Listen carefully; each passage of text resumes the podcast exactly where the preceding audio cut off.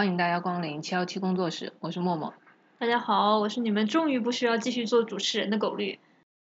大家听这一期音频的时候呢，应该正好是五一劳动节，所以我们这一期就想和大家聊一下劳动法相关的问题。其实二零一九年呢，最高院有新增两个新的案由，其中有一个呢就是平等就业权纠纷。然后我们狗绿就刚好是代理了这个国内平等就业权纠纷的第一案。虽然这个是平等就业权的第一案啊，但是它并不可能是中国就业歧视的第一案。就业歧视之前有很多案子，呃，但这个故事我们等会儿再讲了哈。说起来代理这个中国平等就业权第一案呢，就真的是天上砸下来一个小礼物，就砸到我头上了。因为我代理他的时候呢，我一直以为我做的是中国第二个平等就业权的案件，是广东第一个。因为我们当时还没有开庭的时候，北京那边有一个同样的案由的平等就业权的案件，他们新闻都已经出来了，然后已经开了一次庭了，所以我们都认为那个案件会在我们前面判嘛。然后就一身轻松的去开了这个庭，结果因为北京那个案件的律师刚好也是我的一个好朋友，对，也是呃法学教授兼职的律师，然后他在就业歧视方面非常非常的专业。我开庭的时候就跟他讨论嘛，结果讨论完他告诉我说你这个案子才是第一案，我说为什么？他说我们那个案子开完庭，后来因为等等等等等等一些程序上的原因，那一次开庭作废了，所以要重新开庭，所以就不可能比我们更早的拿到判决书。于是我就稀里糊涂的成为了这个中国平等就业权第一案的代理律师之一啊。这个案件其实是一个孕妇歧视的案件。我们这个原告呢，他是一九年一月五号在某公司任职，任职之后，他首先他年纪有点大，属于高龄产妇。任职之后到了三月二十号左右，发现自己怀孕了，结果二十号发现怀孕，二十一号就直接被解雇了。于是就有了我们这样一个案件啊。我们认为被告这个公司。解雇她的原因就是因为发现她是孕妇，然后庭上也出现了非常多有意思的事情啊，比如说这个案子的被告是我们的。我怀疑他们在玩无间道，就是被告的 HR 出庭，然后发表了一些观点，然后他说的每一句话都完美的证明了他们公司的整个用人制度不符合我国劳动法。所以啊，这个劳动法的普及是非常有必要的。你看那 HR 都完全不知道，因为他一开庭他就说我们那个公司啊，跟他之间的约定是每个月休息四天，然后每天工作十二个小时等等吧，就是说一一听，我们所有人就啊。你真的是 HR 吗？你你到底在帮原告还是在帮被告？因为我国劳动法规规定每周那个工作时间不能超过四十个小时嘛，那你每天十二个小时，一周六天，你这七十二个小时明显啊，你都 double 了，然后还没有加班费，然后又说什么试用期是半年，这个也明显不符合劳动法的规定。就是说到试用期的话，我开始也在想，就他那个劳动合同是签了多久呢？他没有签劳动合同。是这样的，他们那个公司当时是，呃，他去面试的时候说，先试用三天，然后三天之后告诉他能不能正式入职。结果他去了之后呢，他一月三号去的嘛，然后一月五号就让他正式上班了。然后上完班之后呢，后来他们上庭的时候，那个 HR 跑出来辩解，说我们是因为这个人入职之后呢，他工作能力不太行，我们就决定把他的试用期改成了六个月，所以等到我们解雇他的时候，他还在试用期内。但这个就明显不符合劳动法的规定啊！你都没通知人家，莫名其妙。首先不签劳动合同，这个就已经违反劳动法的规定了，要双倍工资的啊。然后他又说我们自己开了个会，就决定要把这个人的试用期延长到六个月，然后也没有通知任何人。我们原告到开庭的时候才知道，原来自己试用期有六个月呀，这明显不符合法律的规定嘛。所以我们在庭上的时候就总之听完之后就觉得啊，这个年头劳动法一窍不通也可以去做 HR。最后呢，这位朋友他月薪是三千多块钱，然后从一月五号工作到三月二十号，我们通过劳动仲裁和平等就业权两个案子，帮他争取到了接近两万块钱的赔偿款，我觉得也还算比较成功的，因为过往的就业歧视案件一般精神损害赔偿就是两千块嘛，但我们这个案子的精神损害都赔了一万，所以我自己对这个结果还比较满意。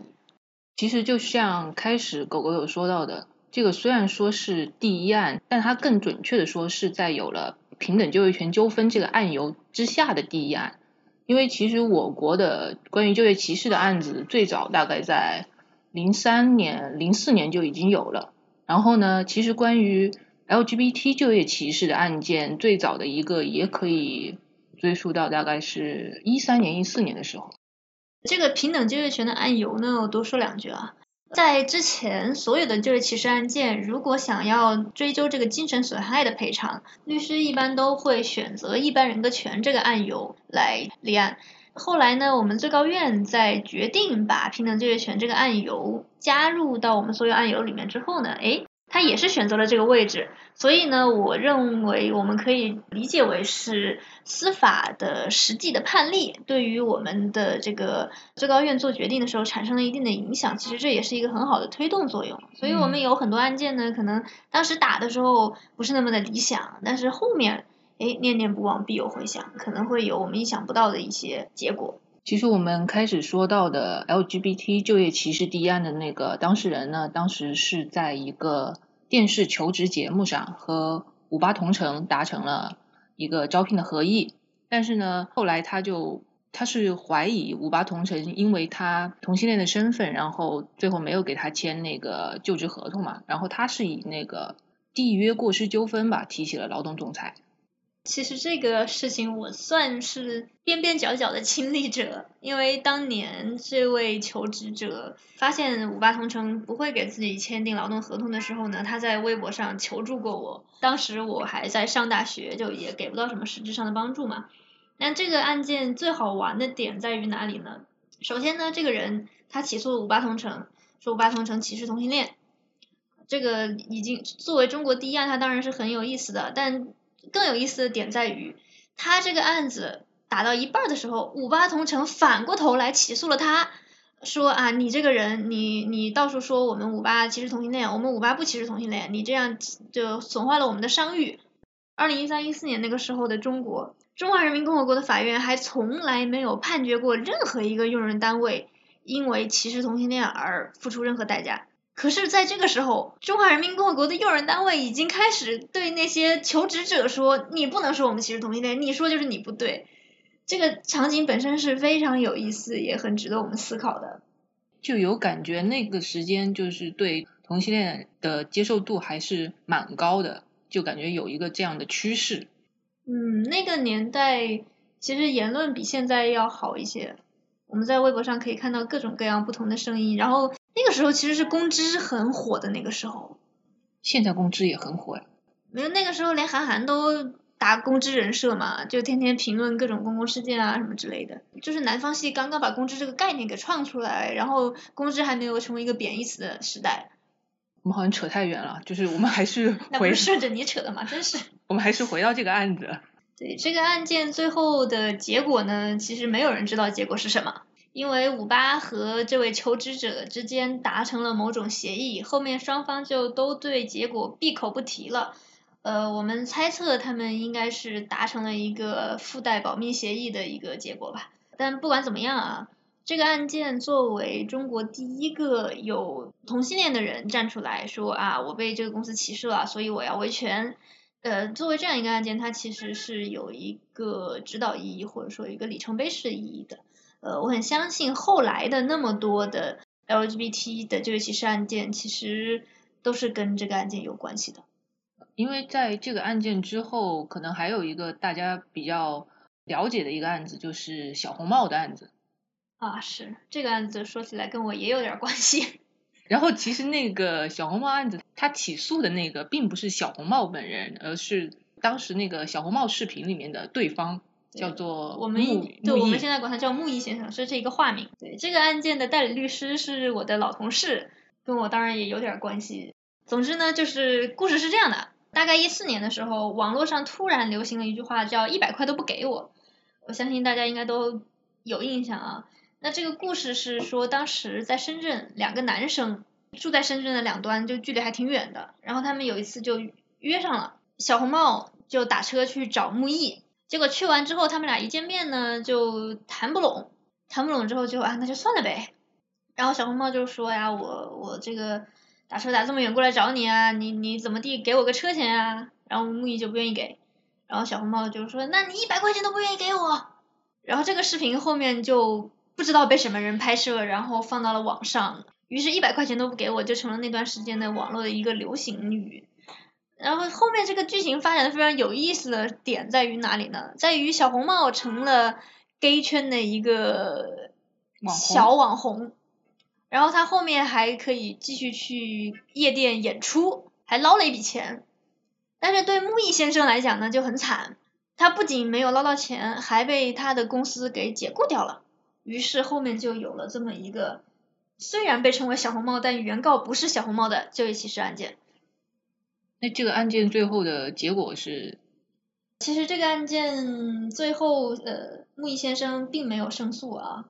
没胜诉的理由呢，一审、二审各不相同。有的是说他这个证据不足，然后二审最后的这个终审的理由啊。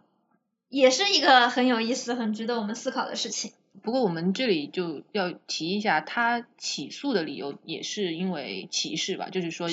公司因为知道公司因为知道了他是呃 LGBT，所以把他开除了。但最后这个终审判决里讲的说他这个被开除的理由就非常非常的有意思，就说啊，我们这个公司并不是因为你是同性恋，所以我们解雇你，我们解雇你是为什么呢？因为啊，我们这个案件里面当时有一个比较详细的一个录音资料，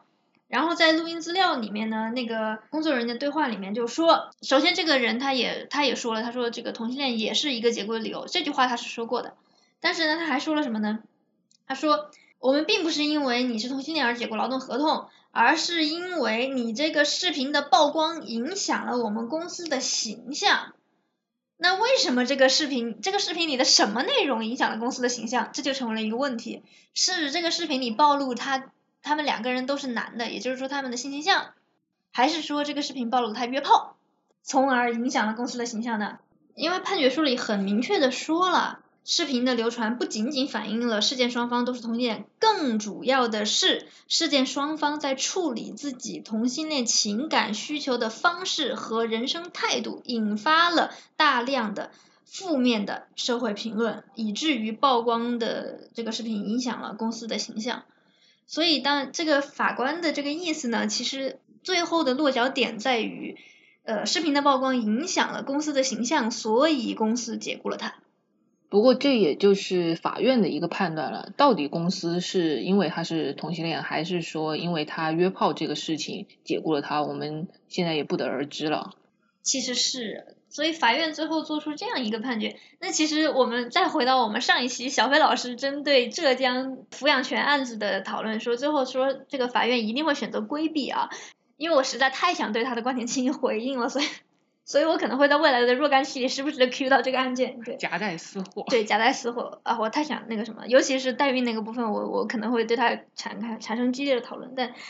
关于规避的这个点啊，确实在不同的国家、不同的地区、不同的法官，在他们面对像 LGBT 这样的案件的时候，他们会不同程度的讨论规避。就好像在这个案件里，我法官我干脆就不讨论你这个你同性恋到底是不是被解雇的理由了，哎，我给你另外找个理由。你的生活态度不对，你满足你情感的这个方式我不认可。至于你的情感认不认可，不要问我，我不，反正我就不说了，我就把它逃掉，不讨论这个问题。那在美国，呃，前两年有一个很有名的案子是蛋糕案嘛，就因为一对儿同性，他们要结婚，然后要去订一个蛋糕，然后蛋糕上不是有两个小人嘛，他们要做成同性的，然后那个蛋糕师就说不行，不给你做，然后他们就起诉了这个蛋糕店，然后最后那个法法院最高院，美国最高院的判决也是一样的。其实大家把这个案子打到最高院去，是希望最高院能够判断到底是宗教自由大，还是同性恋之间的这个结婚权大。结果最高院最后也是也是回避啊，我不判断哪个大，哎，我判断你们这个州做出这个决定，它程序不合法，所以你们自己纠结去吧，我再把你扔回去。因为这个案子的这个结果，我当时认为是规避，然后后面我碰到了这个案件的代理律师团中间的一位，然后我当面跟他聊过这个问题，然后。他也是这样认为的，他就觉得就是一个规避嘛，因为对法律人来讲，打太极是最基本的一个技能，所以关于这个规避的问题，大家可以在很多很多不同的 LGBT 的这个案件里反复的看到。好，我们再说回劳动法相关的案子，其实就我们最近有发现一个比较新的案件，它是今年一月份才判的，然后。是一个和跨性别相关的劳动纠纷，然后他的被告是当当网，然后我们我们觉得这个案子很很有意思一点，主要是因为他的二审判决书里面有一段话特别的写的特别好。那当当最近也是在风口浪尖上啊，就各种呃，比如说创始人疑似性倾向成疑啊什么之类的，呃抢公章的事儿我也不说了啊。但这个案件我们发现的时候，真的是有一种在沙滩里本来想挖贝壳，结果挖到一颗珍珠的那种感觉。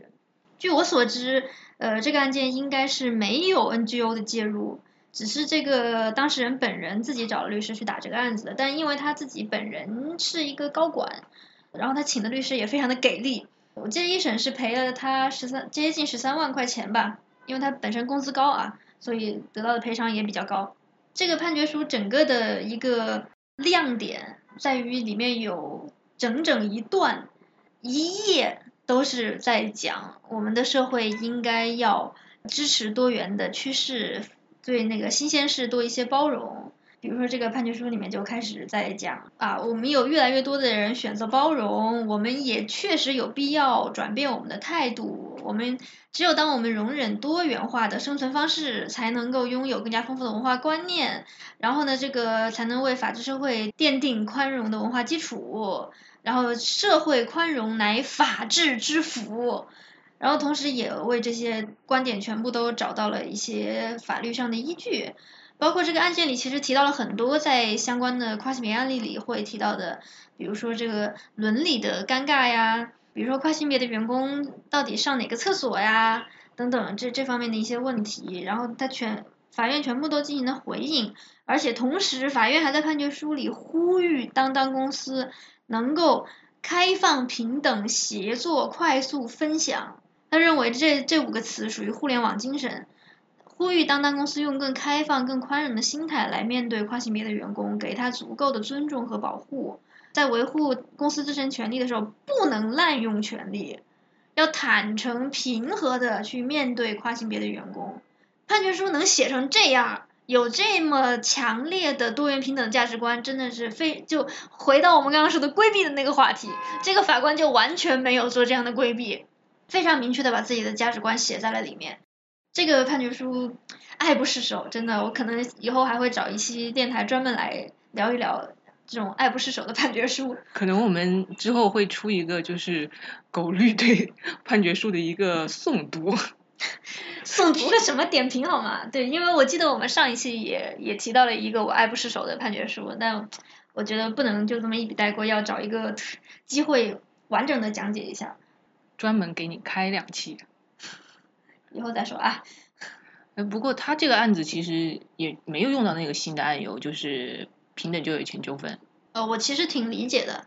挺理解这个事儿的，因为他这个人呢，他本身是一个高管，他的工资收入比较高，所以他通过劳动争议来打的话，已经可以拿到比较高的赔偿。那他如果反过头来打平等就业权的话呢，虽然我很不愿意承认啊，但真的是很悲哀。就这个精神损害赔偿其实是拿不到多少的，我们那个案子一万已经算是相当高的了。在之前，因为我自己专门做过呃就业反歧视的项目嘛，在以前不管是二零一二年呃曹局诉北京的就业歧视案，还是后面浙江浙江的黄蓉案，还是等等后面的马虎案等等啊，这些案件的，甚至包括小 C 的这个案子。它的精神损害赔偿都是两千块钱人民币，那相对于诉讼成本来讲的话，这个赔偿的额度其实是相当之低的。所以在这样一个当事人自己打的案件中呢，我大概能够猜测啊，他的思路应该是觉得再去打一个平等就业权，可能投入产出比比较低，不如就用劳动争议的方式。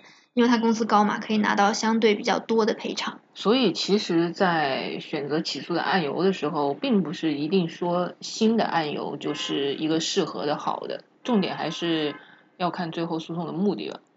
是，然后因为这几年我比较常看到的是两个都打，